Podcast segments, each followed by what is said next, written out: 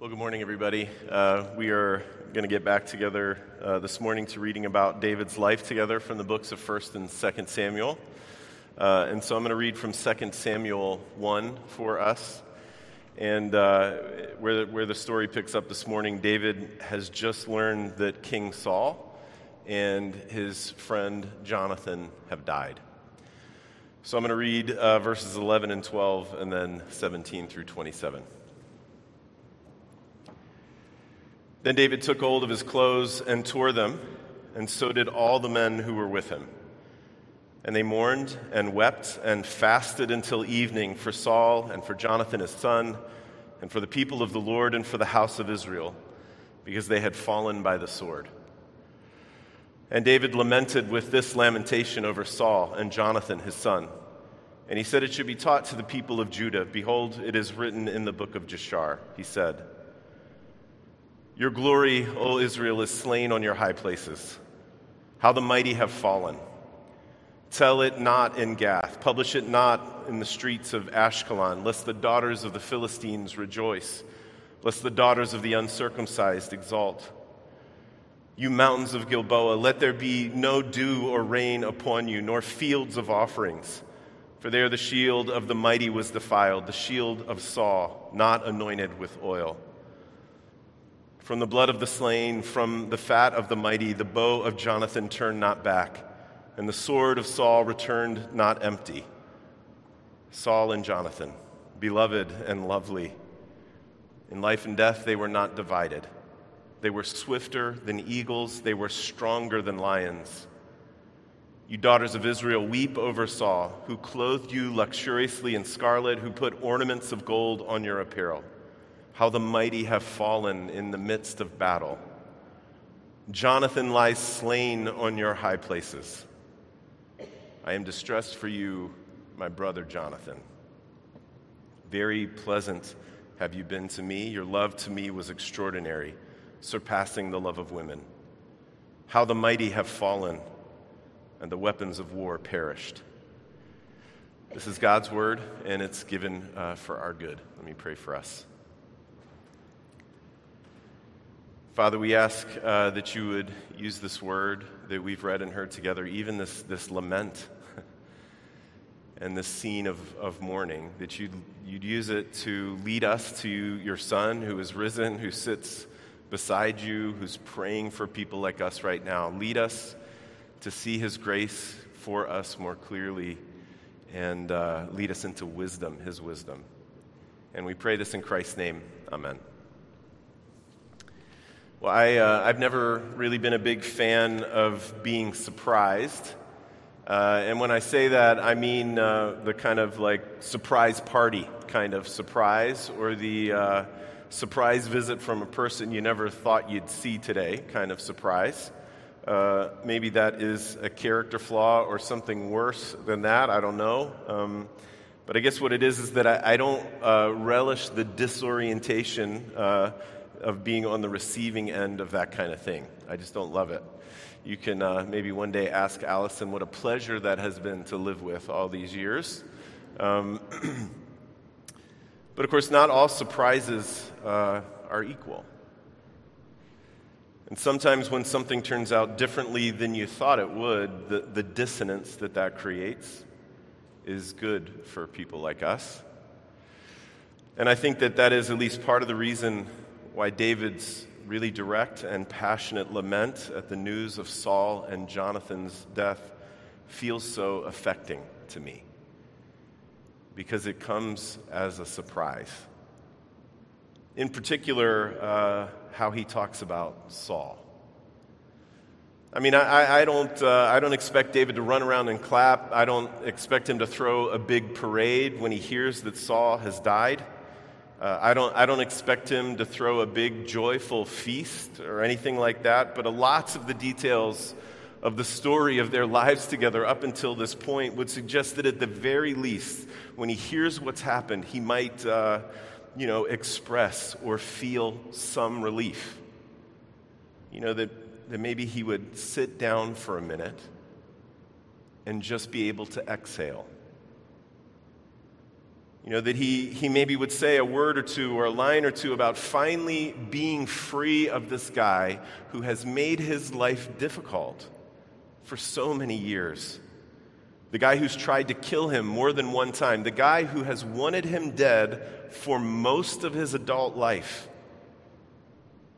That maybe David would show some relief or some happiness that at long last, maybe finally, he could see his way clear to becoming the king.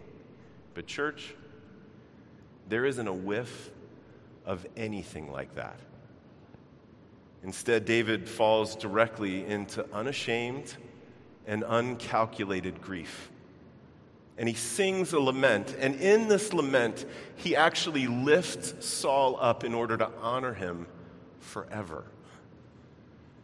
And that's a surprise. And I think that it can tell us some things about uh, David and about grief and about lament and about ourselves and about God. So here's, here's what's happened. The last time that we talked together about David, he and his men had just returned from the wilderness after recovering their wives and their children from some Amalekite raiders. It was this incredible, uh, wonderful, joyous reunion. Um, but maybe you remember that their hometown had also been burned to the ground. And so, while there is no doubt happiness at this uh, reunion, there's also a lot of rebuilding to do. There's a lot of their own loss that they need to account for. But what David uh, and all of his people don't know is that while they have been putting the pieces of their household back together, another significant loss has happened. Several days before this, David and his men had been sent away from this huge massing of the Israelite and Philistine armies. And the Israelites had lost that battle. And Saul and three of his sons had died on a mountain called Gilboa. So David lives about 80 miles from where that happened, and it's taken three days for a messenger to get to David. And when that messenger gets there, he embellishes the story of Saul's death. He embellishes it for his own gain. He had even scavenged the crown and the amulet from Saul's body. And he fully expected this guy that when he gave it to David and told him the story, that David would be pleased as he handed them over, kind of like the king is dead, long live the king, David. But instead of claiming kingship and instead of taking any pleasure, instead of just showing a moment of relief, David takes his clothes and he tears them. And he and his men mourn and weep and fast until the sun goes down that night. They weep for Saul. They weep for Jonathan. They weep for all of the people of God. They weep for the whole house of Israel that has fallen by the sword. David and 600 of his men weeping and crying out with their faces in the dust, surrounded by the rubble of their burned out city all day long.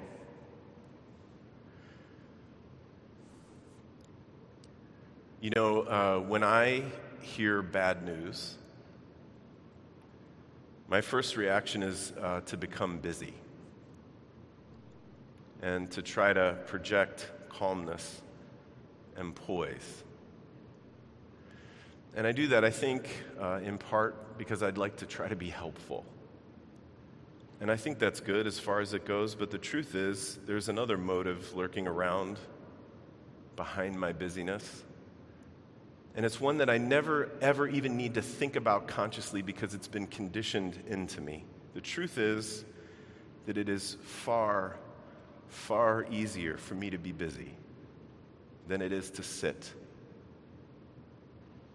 and to let the loss settle around me and to reckon with the, the pain or the sadness or the emptiness. Instinctively, I would rather do anything than that. And I know that I'm not alone in thinking and doing those things. I know that I'm not alone in how I respond to loss and grief and pain. But, church, here's what I want us to hear I, I want us to know that there is a much greater, deeper, and more life giving wisdom than that. lament and mourning. Lament and mourning, like the way that David and his people are doing it, they nurture our humanity. Lament and mourning grow us more fully into who we were created to be. By sadness of faith, the heart is made glad. That's what the ancient preacher said in Ecclesiastes 7. The heart of the wise is in the house of mourning. Of course, you know, there were definitely things that needed to be done. There was stuff that they could have been busy about. You know, David and his people, they have to rebuild this whole town. There is this rudderless and defeated nation that needs a leader. But David refuses to diminish himself into busyness. And he refuses to diminish himself into some kind of projection of poise and calm. In fact, the depth of his feeling here actually makes him ironically large. It makes him larger than life. It makes us admire him. He lets the loss settle around him immediately. And he reckons with the reality of life and of death. And, church, I think that people like us have a great deal to learn from that. I know I do. I think it's wisdom to learn from that. So we don't know uh, exactly how much time passes, but eventually, David's mourning uh, turns into a lament. Your glory, O Israel, is slain on the high places. How the mighty have fallen. That's the first line of the lament. And it is a great window into how mourning differs from lament. Or maybe the better way to say it is how mourning wisely turns to lament. Mourning is inarticulate sadness, it is acute pain. Lament is articulate sadness and pain.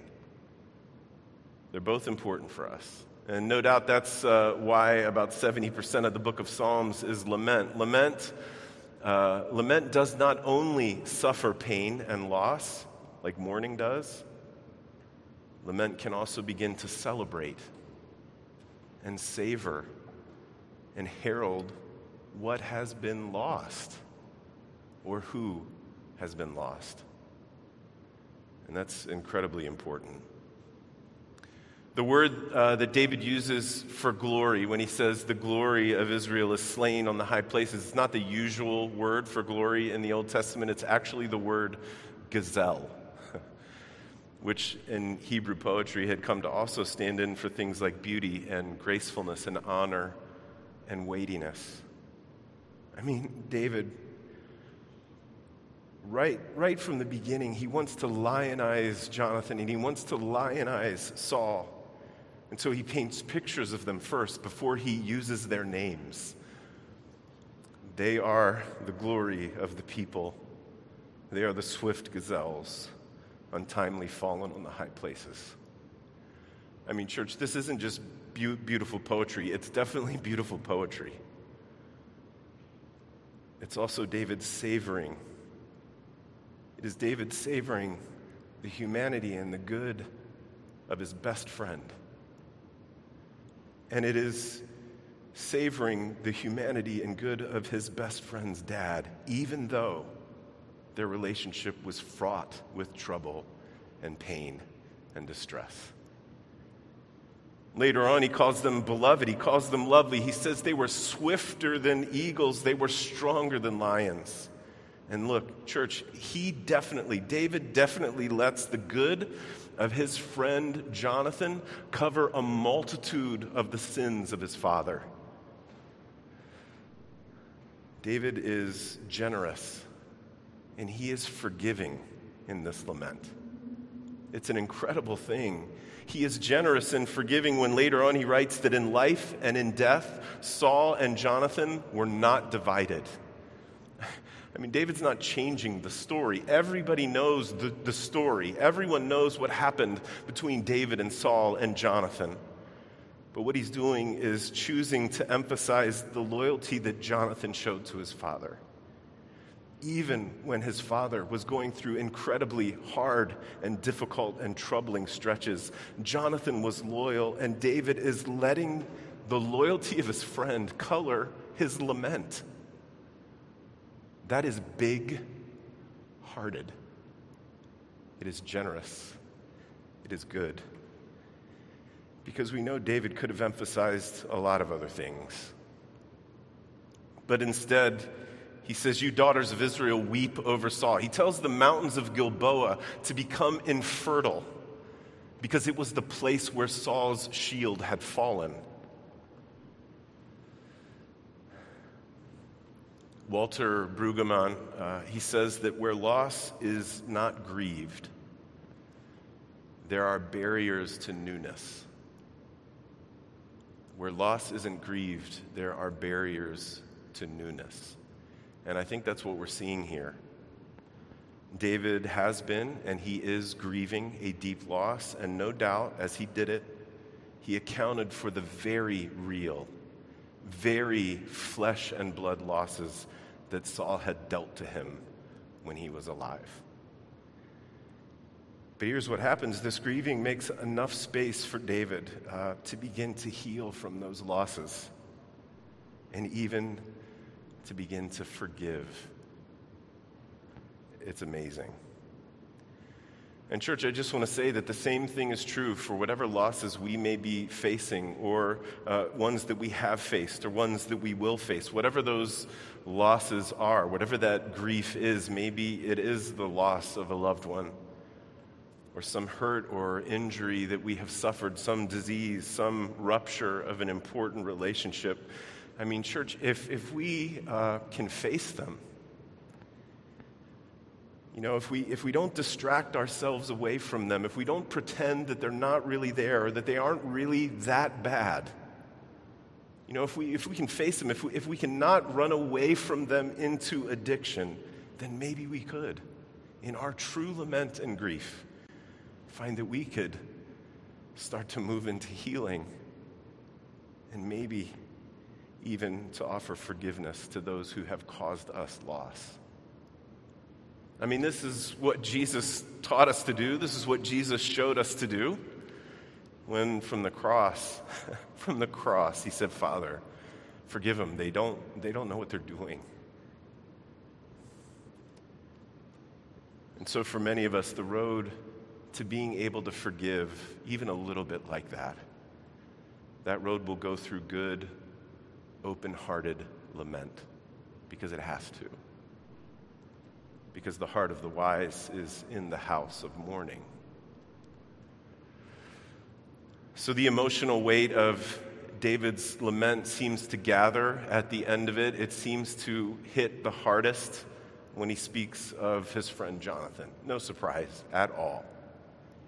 I am distressed for you, Jonathan, my brother.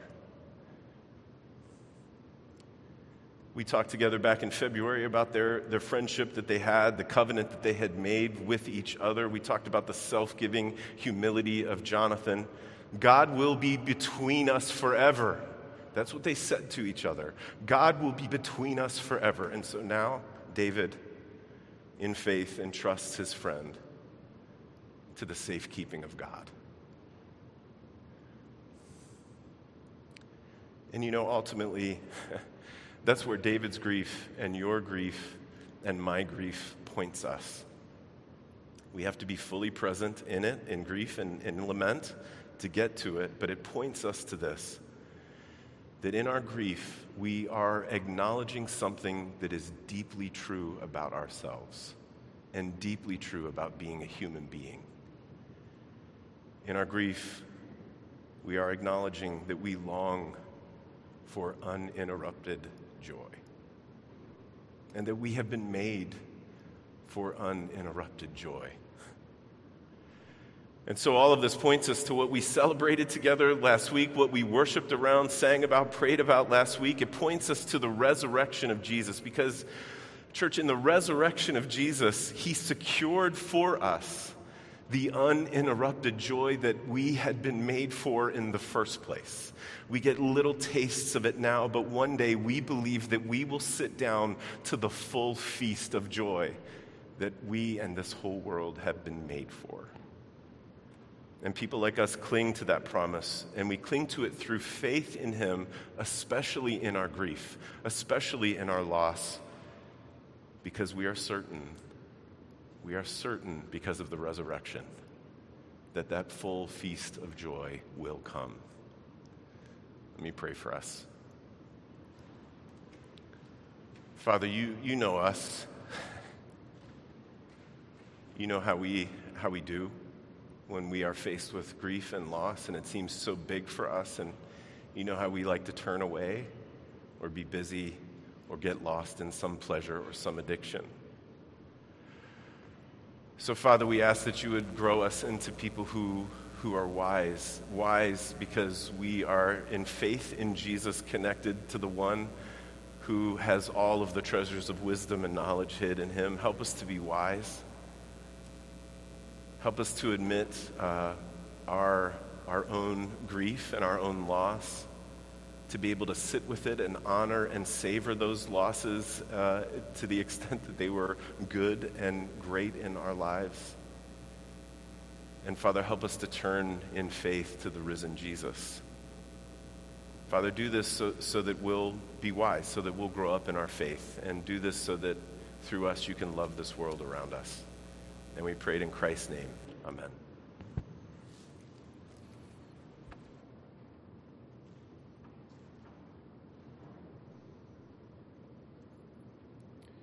Let's stand together.